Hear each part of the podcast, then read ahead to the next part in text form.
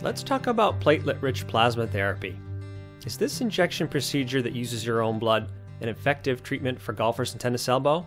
Hi, this is Allen Willette from Tennis Elbow Classroom, and I'm often asked what I think about this therapy approach by my student members, so here's my take on it. Platelet rich plasma therapy, or PRP for short, certainly has some buzz around it. Famous athletes, extensive press coverage, and the rapid adoption by many doctors and sports injury clinics around the world. It appears to hold the promise of being a breakthrough treatment for stubborn chronic tendon problems. But is it really living up to the hype, or could it actually be an overpriced, overrated fad? Well, first of all, what is this platelet rich plasma technique? PRP therapy and its less sophisticated relative, autologous blood injection, ABI for short, are in office, non surgical procedures that both begin by having a small amount of your blood drawn.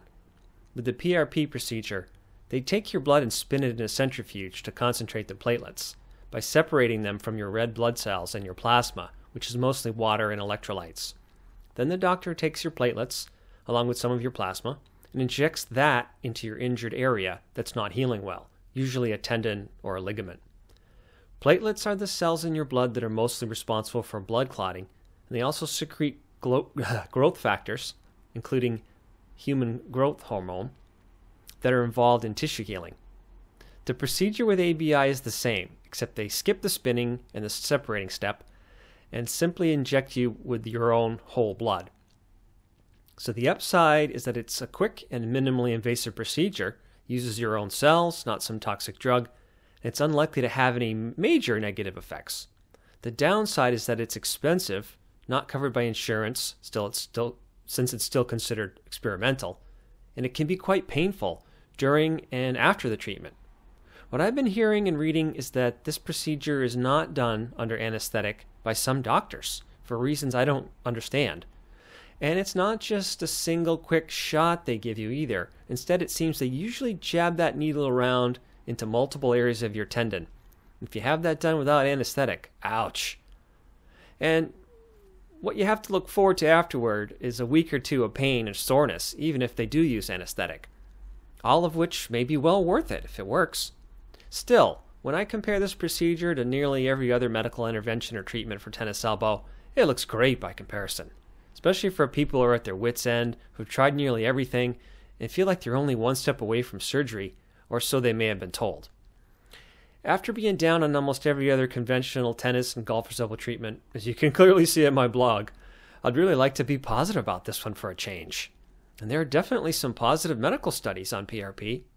But when you average them all out and give a little more credence to the, the more rigorous studies that are single or double blind, the positive results uh, they start to look a little less significant and uh, uh less like a big breakthrough.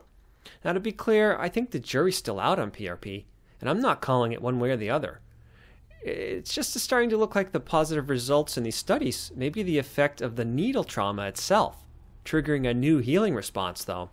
This is actually a therapeutic technique unto itself, which is called dry needling, or more technically, uh, fenestration, which I hear they may have pioneered on horses.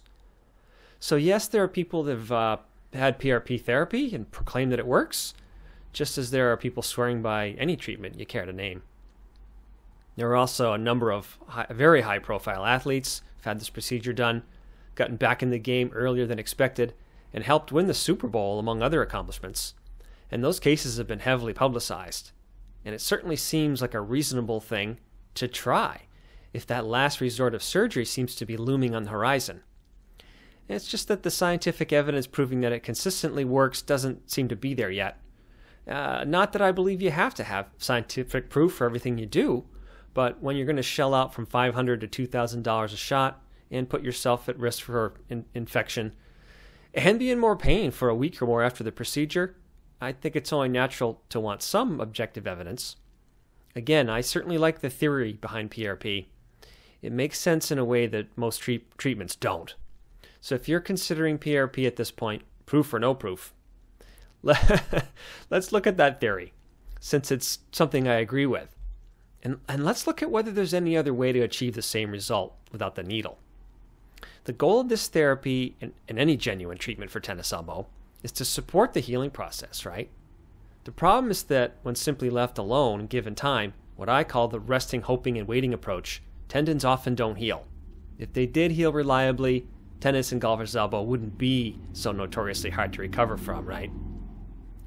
The goal of PRP and ABI is to trigger a response and get things going using your body's own healing factors present in your blood.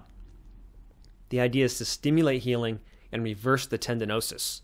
That stagnation and degeneration is the essence of most of these chronic tendon problems. And that begins with inflammation.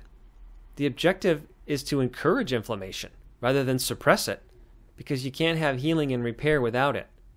It's finally being recognized that the problem with most of these chronic tendon injuries, like golfers and tennis elbow, it's not an excess of inflammation that needs to be managed or suppressed, but rather the absence of a proper inflammatory response in the tendon in the first place, to be followed by the other phases of repair and healing.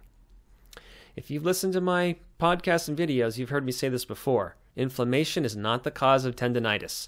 It's not even tendonitis we're dealing with, because that itis on the end suggests an excess of inflammation, when in, when in fact it's not even there. Inflammation isn't your enemy to be treated and defeated, so forget the ice and the inflammation fighting pills and creams, and worst of all, the cortisone shots. One of the saddest things for me to observe, in the, this schizophrenic way conventional medicine first instructs you to fight your own healing process by icing the air like crazy and taking handfuls of toxic anti inflammatories and by getting cortisone shots. And then, after months or even years of this inflammation fighting fails to help you heal and recover, you get offered this new therapy, which encourages a healthy inflammation response. So, right here is where I want to pose a question I believe is really important if it's not too late. Would you need to go to the extreme of having your own blood drawn and injected back into your injured tendons at significant expense if you had, hadn't been fighting your own healthy inflammation response? Would you really need to go to these lengths if you've been encouraging it all along instead? I understand the appeal of having the latest popular shiny medical intervention that you put your faith into, hoping it will pay off and be a quick fix. But what about the basics? What about being sure you've covered the basics before going down PRP road and, and surgery if that doesn't work? I believe that certain advanced massage therapy techniques, consistently applied the right way to the muscles and tendons involved, can keep the healing process stimulated and moving forward. Now, in all honesty, I can't prove it to you with absolute facts and medical studies either. But I do believe that the most important basic principle involved here is not leaving the tendon alone.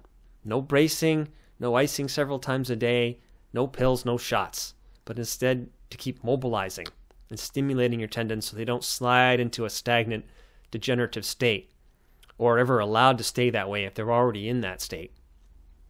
This is what I teach members to do for themselves at home and it's something I recommend, whether you want to try to avoid having PRP injections or you're already planning on having them. I believe wholeheartedly that the tendons still need to be mobilized and manipulated after the PRP injection to keep the healing process stimulated and moving forward to the next step and the one after that. Although I'm not sure what the ideal timing is on how soon to begin after the procedure, you have to ask your doctor about that if you're going to have PRP. And just to be clear, I'm not talking about conventional physical therapy. I'm talking about doing your own hands on treatments every day or every other. So, whether you have golfers or tennis elbow or both, I have a self help program for you here at Tennis Elbow Classroom. It's an all video program where I show you how to treat your own muscles and tendons by hand yourself in ways often more precise and effective than what many professional therapists would do when treating your injury, and considerably less expensive too. I also teach you how to stretch in a completely different, safer, and more effective way than what's normally taught. And I show you the key exercises you need to rehab and strengthen those, those muscles and tendons. Well, so whether you need a program this comprehensive right now, or you're just beginning to wonder whether you might have golfers or tennis elbow, I invite you to visit tenniselbowclassroom.com if you're not already here and browse the free articles, videos, and podcasts to learn more. There should be a link nearby you can follow to my article on PRP that goes with this podcast, which is a great place to start. At the very least, I'm sure I can help you avoid many of the common mistakes tennis and golfers' elbow sufferers all too often make in their pursuit of pain relief without knowing better. And if you're in that frustrated place, at your wits' end, or paying hundreds of dollars for the pleasure of having a needle full of your own blood jabbed repeatedly into your injured tendons and hurting for a week or two afterward, starting to actually look like an attractive proposition to you, if only it would work, then consider taking a look at my program while you're here. It might help you avoid that if you're willing to do some of, some work on yourself on a regular basis. Well, that's all, all for now. Try to hang in there and don't get too discouraged. Tennis elbow can heal, and often does with the right encouragement. I see it every day. This is Allen, your tennis elbow tutor at Tennis Elbow Classroom.